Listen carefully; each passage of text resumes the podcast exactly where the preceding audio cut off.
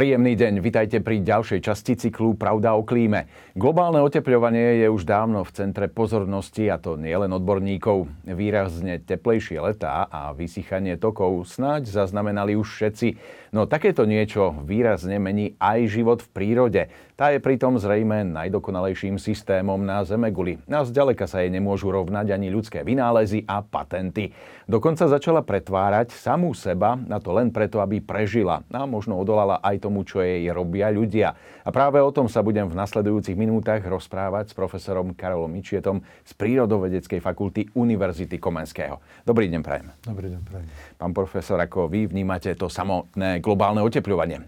Aký pohľad máte na to? Mám na to pohľad, môžem mať poviem, pohľad prírodovedca, pohľad človeka, ktorý chodí do prírody a má rád prírodu. Samozrejme, už mám aj nejaký vek, takže viem porovnávať, ako som mohol hrávať hokej do začiatku februára kedysi a dneska v podstate nemáte v noci ľad, ako môžeme hrať hokej na ulici, čo vnímam veľké Skôr zmeny. tie plavecké preteky. Áno, ale vnímam aj to, že ako odborník vidím dozadu, viem ako napríklad tá dynamičnosť zmien prostredí bola, aká je dynamická, v v štvrtory sú veľmi dynamické. Nechcem to robiť prednášku o celom pleistocene a holocene, ale už len to, že sme si mysleli, že sme mali 4 doby ľadové, potom 6, a sme zistili, že sme ich mali 52 a že netrvali, ja neviem, 1,8 milióna rokov, ale že už to trvá skoro 2,6 milióna rokov táto dynamika.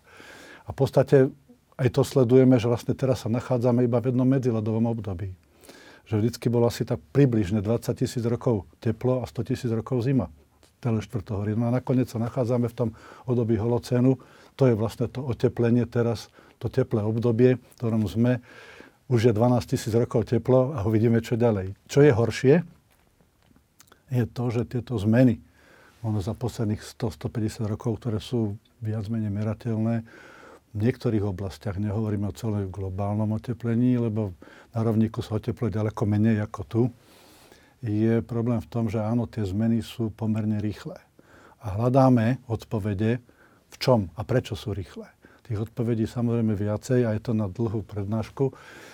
A som aj za to, aby sme veľmi nezjednodušovali, že to je len otázka možno nejakej emisí CO2 alebo oxidu To som sa chcel spýtať, že sú to asi cykly alebo to je, to je množstvo ďalších iných faktorov, ktoré vplývajú na tieto veci. Je to samozrejme aj to, že máme produkciu, ktorá ale samozrejme je problém oteplovania v tom, že sa nám mení Napríklad len moria sa oteplujú, oceán, napríklad Tichý oceán sa oteplujú nielen vplyvom emisí, ale teda aj v ešte minulom storočí bola pomerne zvýšená aktivita, ktorá teraz končí. Ale to zotrvačnosť ešte stále je, ale to oteplenie spôsobilo postupne a veľmi pomaly ide, lebo je badateľné v tom, že zmenia napríklad spektre rias že nemáme toľko zelených rias, koľko by sme chceli, už tam máme žlto-hnedé a zlato-hnedé a tak ďalej. Čiže to spektrum sa nám mení a preto je tam možno aj výroba kyslíka, je menej a naopak vyrábame viac CO2, ale máme aj väčšiu spotrebu kyslíka. A ten kyslík nevieme vyrábať, nám ubúda kyslík. To je ten problém, že aj pri tom spalovaní starých fosílií my míňame kyslík a nevieme ho takým spôsobom nahrádzať, ako ho míňame. To je ten problém. No práve ste spomínali tie riasy a tam veľa ľudí eh, poukazuje na to, že eh, čím viac eh, sa jedia tie morské plody a ryby a čím viac brázdia tie vody oceánov, lode, ktoré vyťahujú tie ryby, tak oni vyťahujú aj tie zelené riasy, ktoré by mohli vytvárať kyslík a nestihnú sa to obnoviť. Nie, to je skôr iné, to musíme povedať takto, že hlavne tie zelené riasy, ten vodný kvet sa tomu volalo, to niekedy aj vidno zo satelitov, sa veľmi zmenšuje. A to je vlastne potrava hlavne pre planktón, pre planktón v oceánoch, ktorý ďalej potom slúži napríklad aj pre veľryby, pre, slúži ako potrava, potravinový zdroj pre ďalšie iné živočichy. Ale toho je práve, že ubúda, dá sa povedať, že oblasti napríklad Antarktídy e, tak významne ubúda práve tento zdroj, napríklad tých kôrovcov, že začínajú niektoré typy živočichov hľadovať, poviem ryby, začínajú prvé, lebo teda tým je menej rýb, je oteplené more, tam iné spektrum, je tam a to oteplenie spôsobuje práve menej potravinových zdrojov. Čiže áno, je to tak. Poviem áno, veľmi, keby sme to zjednodušili, mal som priateľa, ktorý chodíval do Antarktídy a keď bol pred 40 rokmi, tak fotka, kde mal stanicu, bolo ľadaš po more. Po 20 rokoch tam už boli holé kamene, iba taký breh. No a teraz je to už celé všetko bez ľadu. Po období leta samozrejme.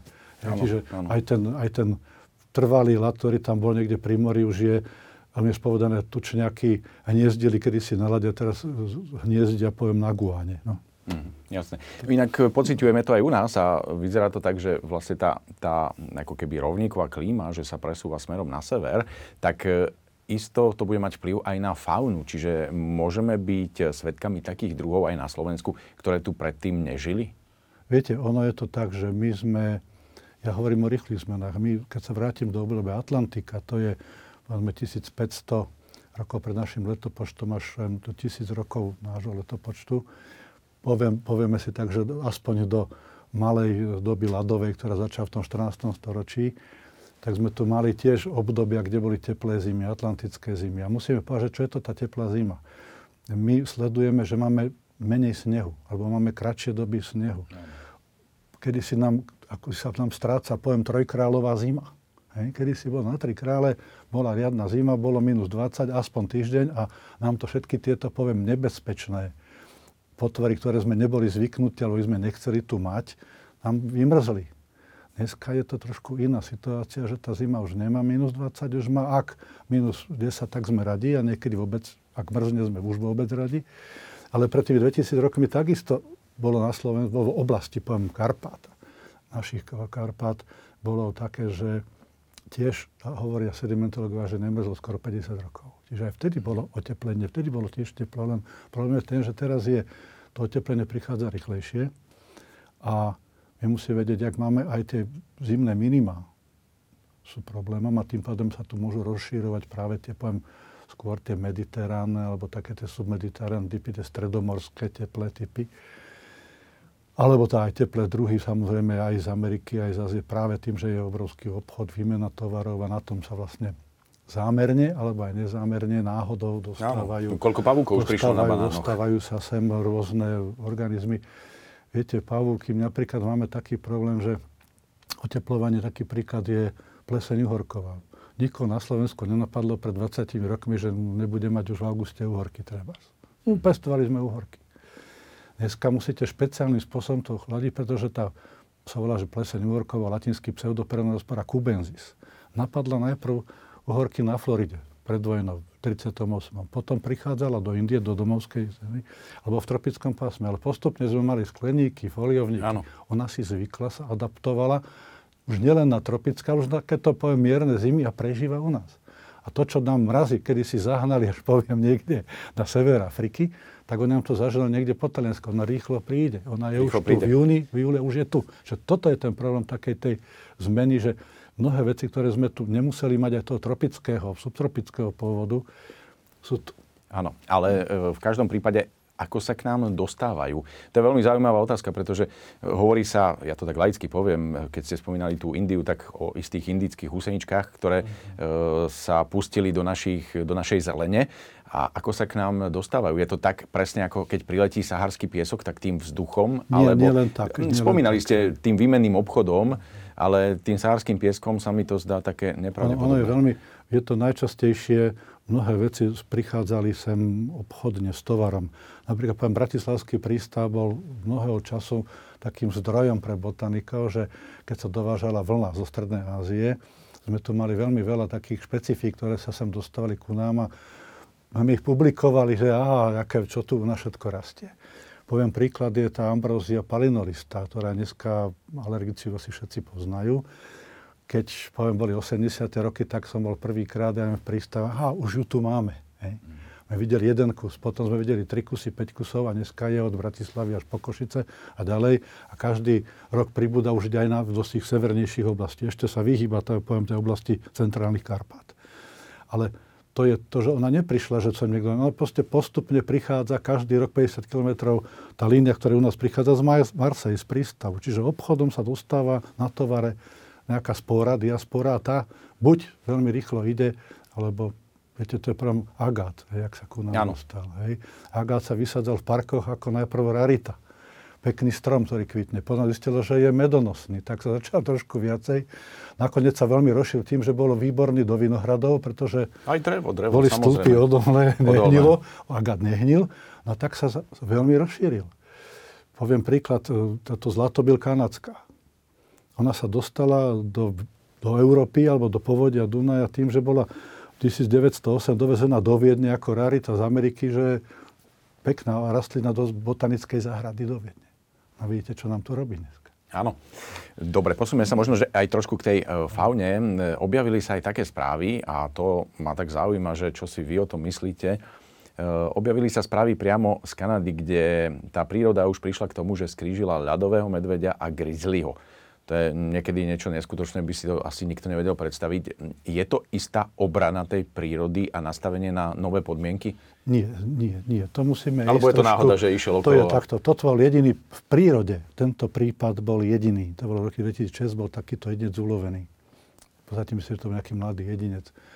Existujú takéto prípady a sú známe z zoologických záhrad.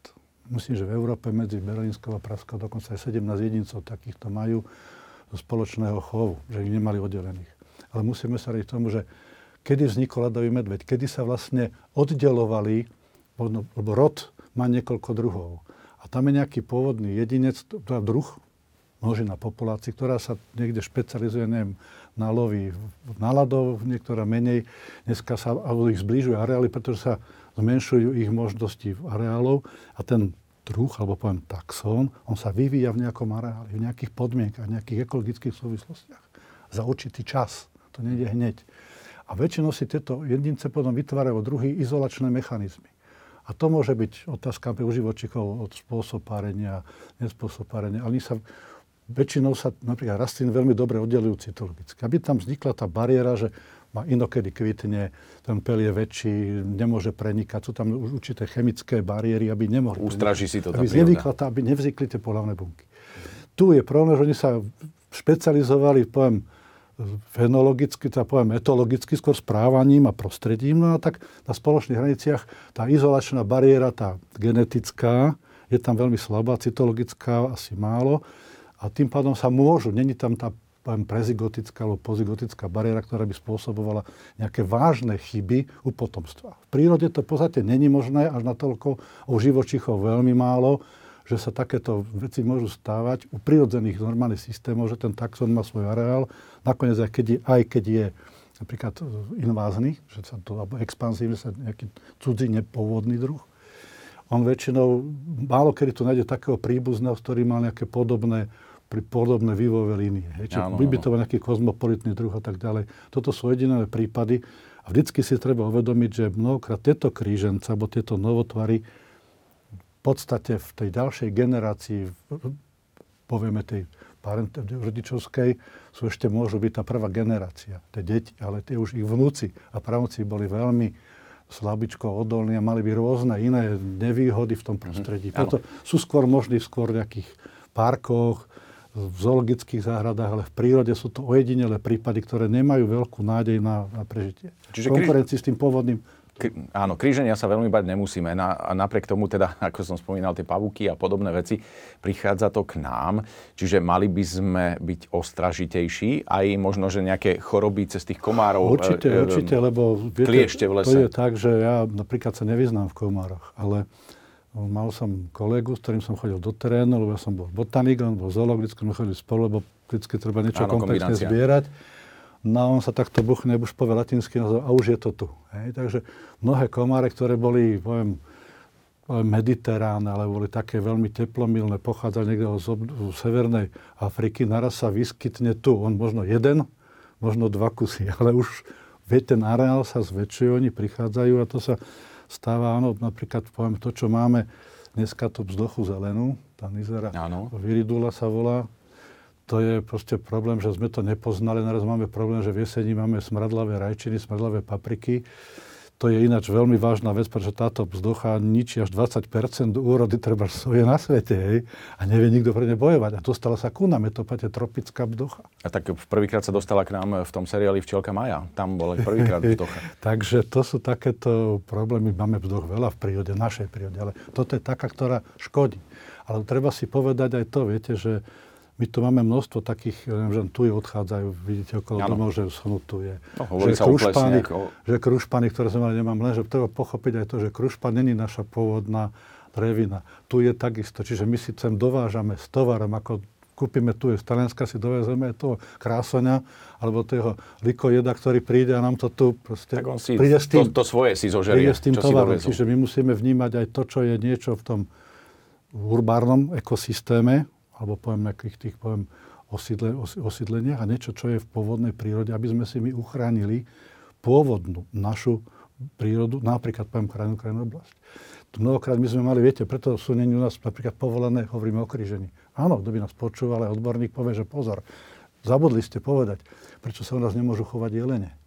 Hej, pretože mám, je taký zatiaľ zákon nedovoluje, alebo za prísnych podmienok môže, pretože by tie chovné jelene, ktoré prichádzajú zo západnej Európy, by na, mohli pokaziť genofond nášho karpatského jelenia, ktorý je špecifický. Hej.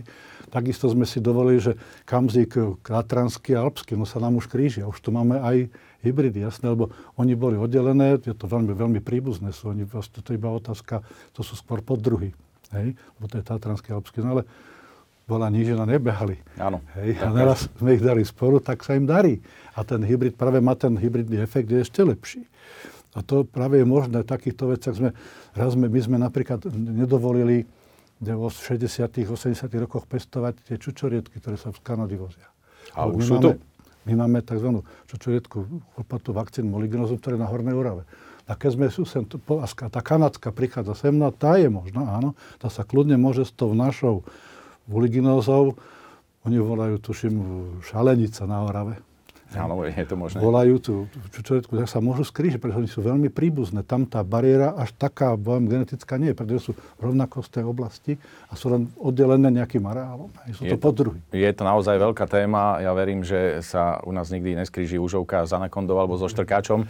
V každom prípade veľmi pekne ďakujem za to, že ste prijali pozvanie, za zaujímavú tému, na ktorú sme teda odpovedali. Verím, že v týchto otázkach a teda želám všetko dobré. Ďakujem pekne. A rovnako? Ťažko, sa dá povedať všetko stručne, lebo to sú témy Samozrejme, veľmi, to veľmi veľké obšírne. témy a treba veľmi opatrne ísť od prípadu k prípadu. Veľmi v týchto veciach je niekedy nebezpečné zovšeobecňovať, lebo treba ísť fakt od konkrétneho prípadu ku konkrétneho prípadu a tak ďalej. Ale verím, že nie ste tu posledný krát. Takže ďakujem ešte raz a rovnako ďakujem za pozornosť aj vám všetkým a teším sa na vás pri ďalšom vydaní Pravdy o klíme. Pekný deň.